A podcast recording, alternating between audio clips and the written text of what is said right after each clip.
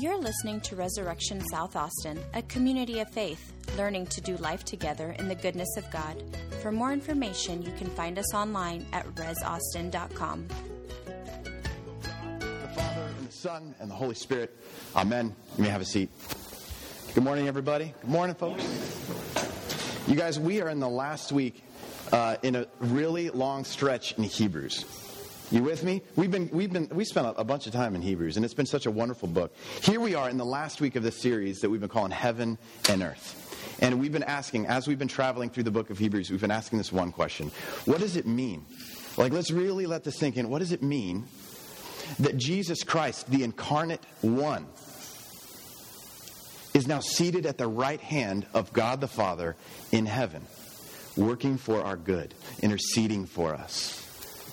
Praying for us, bringing the course of history unto the good purposes of God. That's mind blowing. That's why we've had to spend so much time in Hebrews just trying to unpack what does that mean for folks in South Austin for us today. Well, this week uh, we, we finally arrive at chapter 10 in the book of Hebrews, and there's this really interesting turn that happens for us. This entire time, chapters 1 through 9, we have been looking at the priesthood of Christ. High, Jesus as our high priest, that one seated at the right hand of God, who not only is the priest of all priests, but also offers himself as the sacrifice once and for all, atoning for the sin of the world. This is our high priest. So now Scripture takes this dramatic turn and it, and it changes, it shifts on us. And it's, instead of talking about what has just happened, it actually turns its attention now to us. A few weeks back, um, I had the privilege of having coffee with Reverend Fulton here. He's one of my heroes and mentors in our church. If you don't know him, you need to get to know him. I love this guy. And he invited me over and he said, Sean, do you know the difference between the indicative and the imperative in the Greek? I'm like, well, let's talk. Let's hang out. So we got to talk, and we went all through Scripture looking about the indicative, those things that uh, are about what God has done, the descriptions of what God has done. It's settled, it's done, it's finished, it's finalized. And then the imperative are those charges to us. Therefore, based on these things, understanding what God has done for you, live this way. Come to the how then shall we live? That's the imperative. Well, that's what we have here in Hebrews. We have this dramatic shift in, in the attention of Hebrews from what God has done and kind of into this, now therefore, this is how we should live. Verse 12 begins like this When Christ had offered for all time a single sacrifice for sins, there's the what God has done. Here's what happened in verse 13. He sat down at the right hand of God, and since then has been waiting until his enemies would be made a footstool for his feet. Can we can I read that again? Sure, I'll read it for you again. That's so good. Let's let this hear this, people. Verse 12. When Christ had offered for all time a single sacrifice for sins, here's what happened. He sat down at the right hand of God, and since then has been waiting until his enemies would be made a footstool for his feet. The writer of Hebrews has been making this, he's been setting up this one point for 10 chapters. Look what God has done as our high priest, who has atoned for the sins of the world, now sits in absolute power as king, as Lord at the right hand of God the Father. He is the sacrifice that swallows up in its entirety the sins of the world. And he now sits in power, ruling the universe and everyone in it. Our high priest, Jesus Christ, sits vested with all authority, all power, all vision. Nothing escapes his sight. This is the king that has atoned for the sins of the world, now sits in power. You with me? So, here in chapter 10, we, we catch this really beautiful glimpse of what God has done, and now Jesus sitting in power. We arrive at the summit kind of of Hebrews. If you can kind of imagine reading through Hebrews, climbing up this mountain, we finally get to this kind of vista point where we can see this beautiful view. And it, at this view, that's when the attention turns to us. Therefore, my friends, in verse 22 it says, Let us approach. Therefore, because of what Christ has done, and because he now sits in power, therefore, my friends, verse 22, let us approach with a true heart in full assurance of faith. With our hearts sprinkled clean from an evil conscience and our bodies washed with pure water. Let us approach the presence of God because of this thing. And verse 23, that's not it. That's one thing. Here's the second thing. It gets better. Let us hold fast to the confession of our hope without wavering, unwaveringly. For he who has promised is faithful. The one who made the promise always keeps his promise. So let's hold fast to the confession of hope. That's it, right? No, there's another one. Verse 24. And let us consider how to provoke one another then to love, to acts of goodness, not, not neglecting to do what we're doing this morning, meeting together to worship with one another. Let's approach with a true heart in faith. Let's hold fast to the confession of our hope. Let us consider how to provoke one another, pick fights about how we can love each other and gather for worship. Good fights, loving fights. So now let's pause. Now that we've kind of seen where Hebrews has brought us, let's pause and ask our question again. We've been asking this question. What does it mean then that Jesus is our high priest sitting at the right hand of God, interceding, working for our good? Well, it sounds like what it means is that now, because of all that, because of what God has done, we can approach the presence of God, whereas before we couldn't. We can now come into the holy place because Jesus has cleared a way for us to come into the presence of God. It means that not only do we have a hope in Christ, but now we are actually capable of holding fast to it. We can hang on to it. Based on because we're so good at holding on to things? No, but because the righteous one who is in all power, who has sent his spirit to enable us to hold on fast to this hope. Why? Because this hope is unwavering and it's unchanging. It's not going to go away. It doesn't change with your circumstance. If you're having a bad day, we still have this hope. And the spirit enables us to continue to hold on to it. That does not change.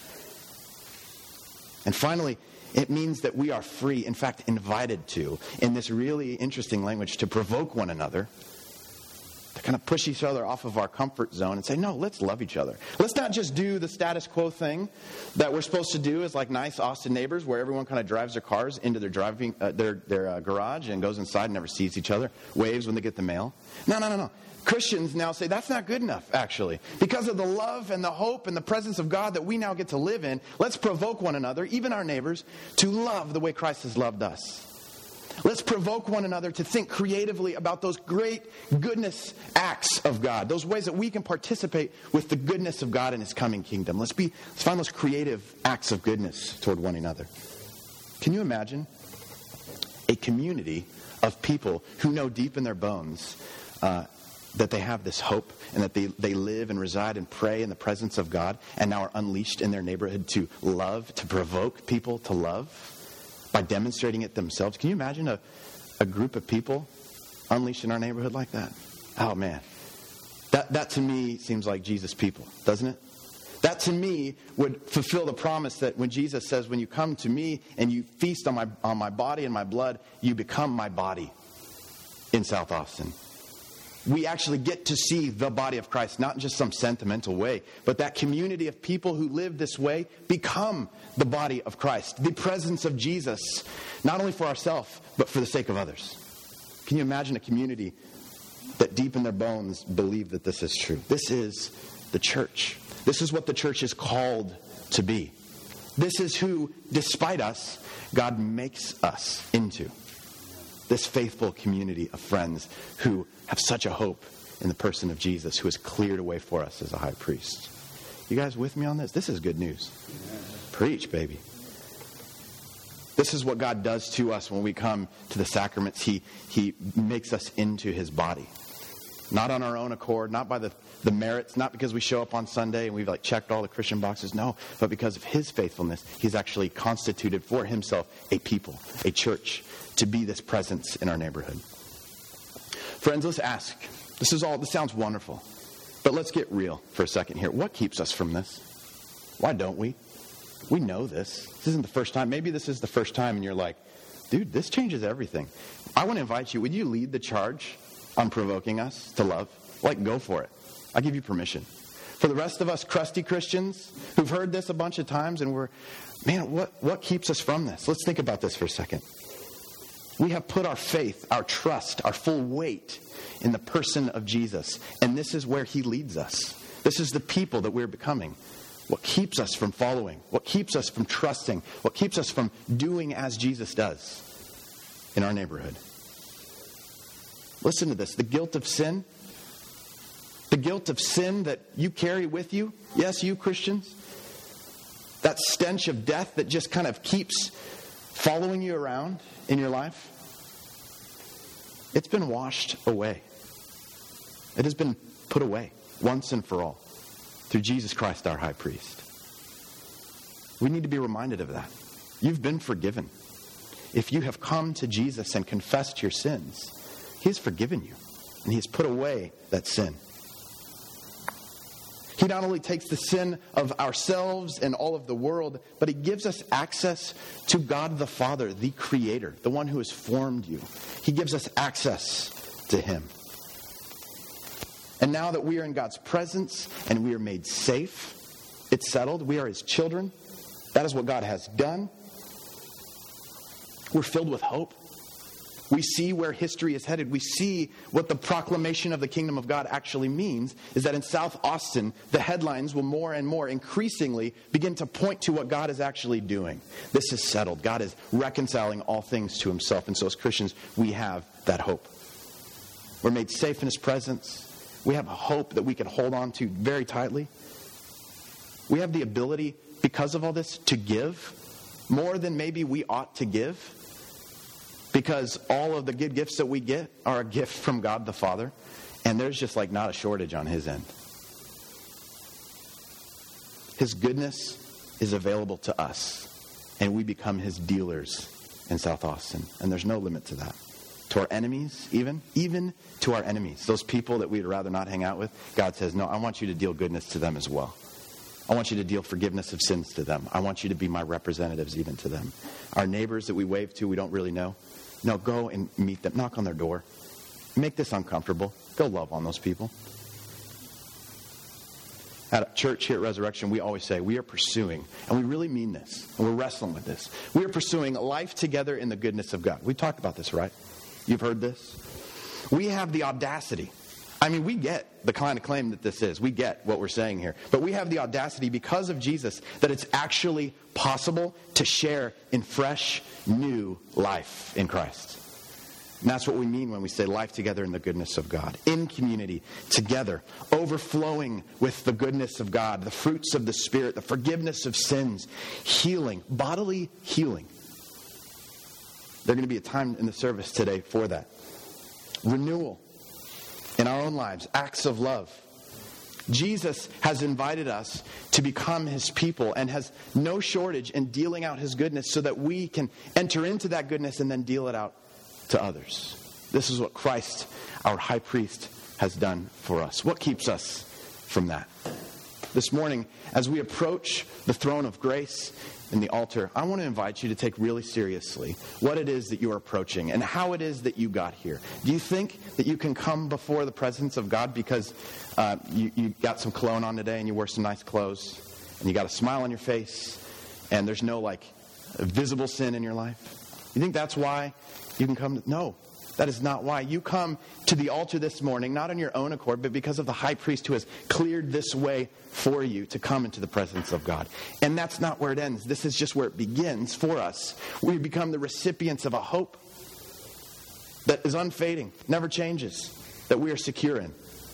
And we're provoked to acts of love and creative goodness, participating with the kingdom of God. This morning, I want to invite you to take inventory and to think, in fact, of those ways we know this. What are those things in your life that keep you from participating with what's actually happening in reality here in this room and at the altar? The goodness of God being unleashed on us, the forgiveness of sins being unleashed and dealt out to us. What is keeping us from responding to this? If this morning you have never in your life decided to follow Jesus, you need to hear this. This is crystal clear because this is, this is for you. This is for all of us. Uh, but this is for you this morning. Jesus says, Come. You don't even have to have your stuff together. And the secret is, none of us do. None of us do. You're nothing special, in fact. And Jesus says, Come to me, because I can actually relieve you of that burden and guilt of sin that you struggle with. I'm the only one, Jesus says. I'm the only high priest who can clear the way for you. Forgiving all your sins. And that's not where it ends. And, church, listen to me. It continues. It gets more and more scandalous. Jesus says, And I have goodness upon goodness upon goodness for you. I want you to become my ambassadors in the world, forgiving sin, provoking one another to love, announcing the hope that we have in Jesus to others. It doesn't just end with you, but you become the ambassadors of Jesus, little Christs or Christians, is what that means. This morning, when we come before the altar and we hold out our hands, let's be really sober and clear headed about what it is that we are receiving when we receive the body and blood of Jesus. This is a meal for baptized Christians. So if you're not baptized and you're not a Christian, we still want to invite you to come forward and be a part of this meal. And the way we do that is just put your hands over your chest and come before us, and we will pray for you and ask for God's blessing for you. And during the, the time of Eucharist, once we've all received communion together, we're going to enter, enter into a, a, time of healing prayer where we have, we have a bunch of priests. God, I mean, this is just awesome. Thank you, Lord, for this. But with these priests, um, are commissioned in our church for acts of healing by the power of the Spirit. So let's actually come into the presence of God because of Jesus and his righteousness and pray for healing as though we are praying in the righteousness of Christ himself because we are. And our Heavenly Father hears us. So we're going to have priests on either side, and they have oil that our bishop has actually blessed for healing. Uh, and this is what I invite you to do as we receive communion after that time. Go and seek out these priests, and they will pray for healing in your life. This is going to be, um, we're going to have music, and it's just going to be a really focused time of coming to the Lord, entering into the presence of God, holding fast to that hope, and then realizing the gifts of the Spirit in healing and acts of love, worshiping together as we continue. Let's take a moment now just to silently reflect we love silence. Don't worry, we'll be watching the time. It's not going to go on forever. But we want to create a moment of silence for us to allow the Holy Spirit to continue to speak and work in our lives. So let's do that together. You're listening to Resurrection South Austin, a community of faith, learning to do life together in the goodness of God. For more information, you can find us online at resaustin.com.